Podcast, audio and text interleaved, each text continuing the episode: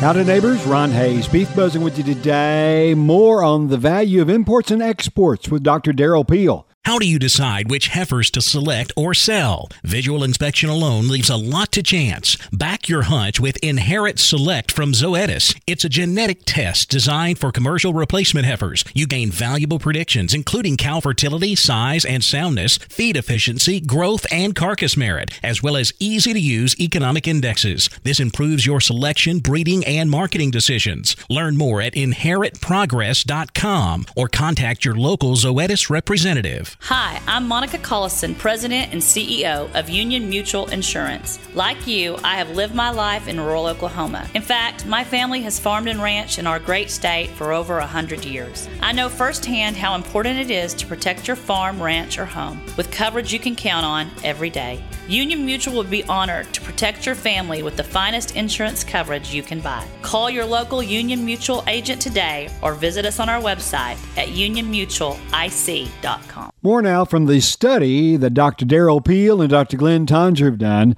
on the value of imports and exports of beef in these United States. We're back once again with OSU Extension economist Dr. Derrell Peel if you totally did away with the imports exports. We did it all internally and in, inside the united states. What what happens? Well if 10% reduction has this kind of impact then 100% reduction would be roughly 10 times that impact. And so that's the way we looked at it. We'd be talking about 129 billion dollar loss net to the feeder cattle industry and about 68 billion dollars to the fed industry as a result of this. You know the bottom line is you have lower cattle values. You uh, ultimately have a smaller industry. If we don't have those markets, the industry will over time adjust down. In the short run, you'll have the loss of prices and so on, and that's the kind of thing that would lead to that long run adjustment in the market. And and the you know the bottom line is we would have a smaller industry in the U.S.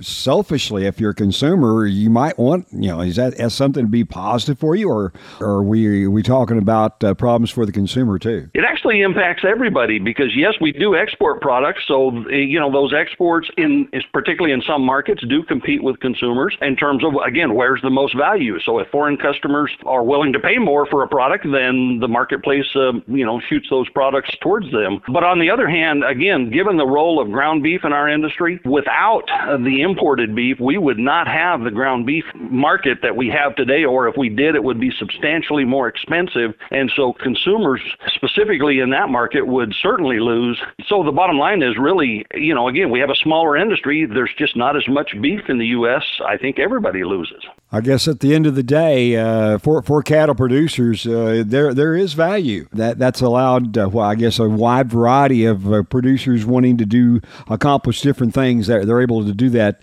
Exports give them that uh, that additional avenue.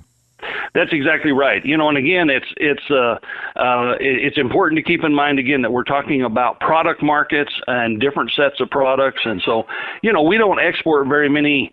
Uh, you know, uh, from a particular animal, we don't export typically that the whole all of the products from that animal, but in certain markets, certain pieces of many animals are exported. By the same token, the imports impact parts of many animals, and so it's it, you have to look at the whole industry, the whole set of products uh, across all of the uh, types of products that we produce, and uh, and recognize the value to that and the additional value that trade provides to the industry.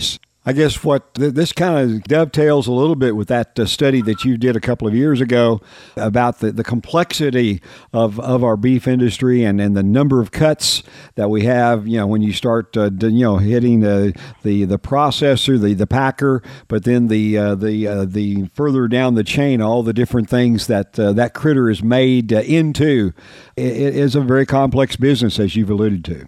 It really is. Again, we, you know, ultimately the beef industry is responsible for several thousand different products. And honestly, I don't think anybody really knows what that is because in the process of further processing, so beyond the primary, you know, packing and fabrication of those animals, much of, you know, many beef products go through further processing. And, you know, I like to describe it this way every time you take a knife to a piece of meat, you turn one product into two. So we're trimming it up. We're doing portion control. We're doing various things uh, to to make a specific product. But in the process, we're creating other products typically that you that are used in various markets. And so, um, you know, it, it's it's uh, it, it's just an incredibly complex uh, set of markets that involves different people. And and one of the points in our report was to recognize that exports and imports are largely different people in the market doing those things. It's for the most part not the same people importing and exporting. Um, importers may be, you know, particular further processors or further end users that have a particular product need or, or whatever.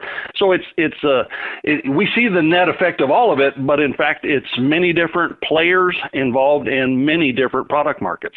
Dr. Derrell Peel, you've got the beef buzz on Ron. It's the 18th annual Fall Cream of the Crop Bull and Female Sale at the Black Hereford Ranch, Crawford, Oklahoma, starting at 1 o'clock Saturday, October 22nd. Selling be 80 18 to 24 month old herd bulls and 90 spring bred heifers. Hereford, Sim Angus, Charolais, and composites. Attend the sale in person or bid at cci.live. Go to blackherefordranch.com for the sale catalog or call 580 309 0712 for more info. Chris Black's Cream of the Crop Bull and Female Sale, Saturday, October 22nd. And that's your Beef Buzz. I'm Ron Hays reporting.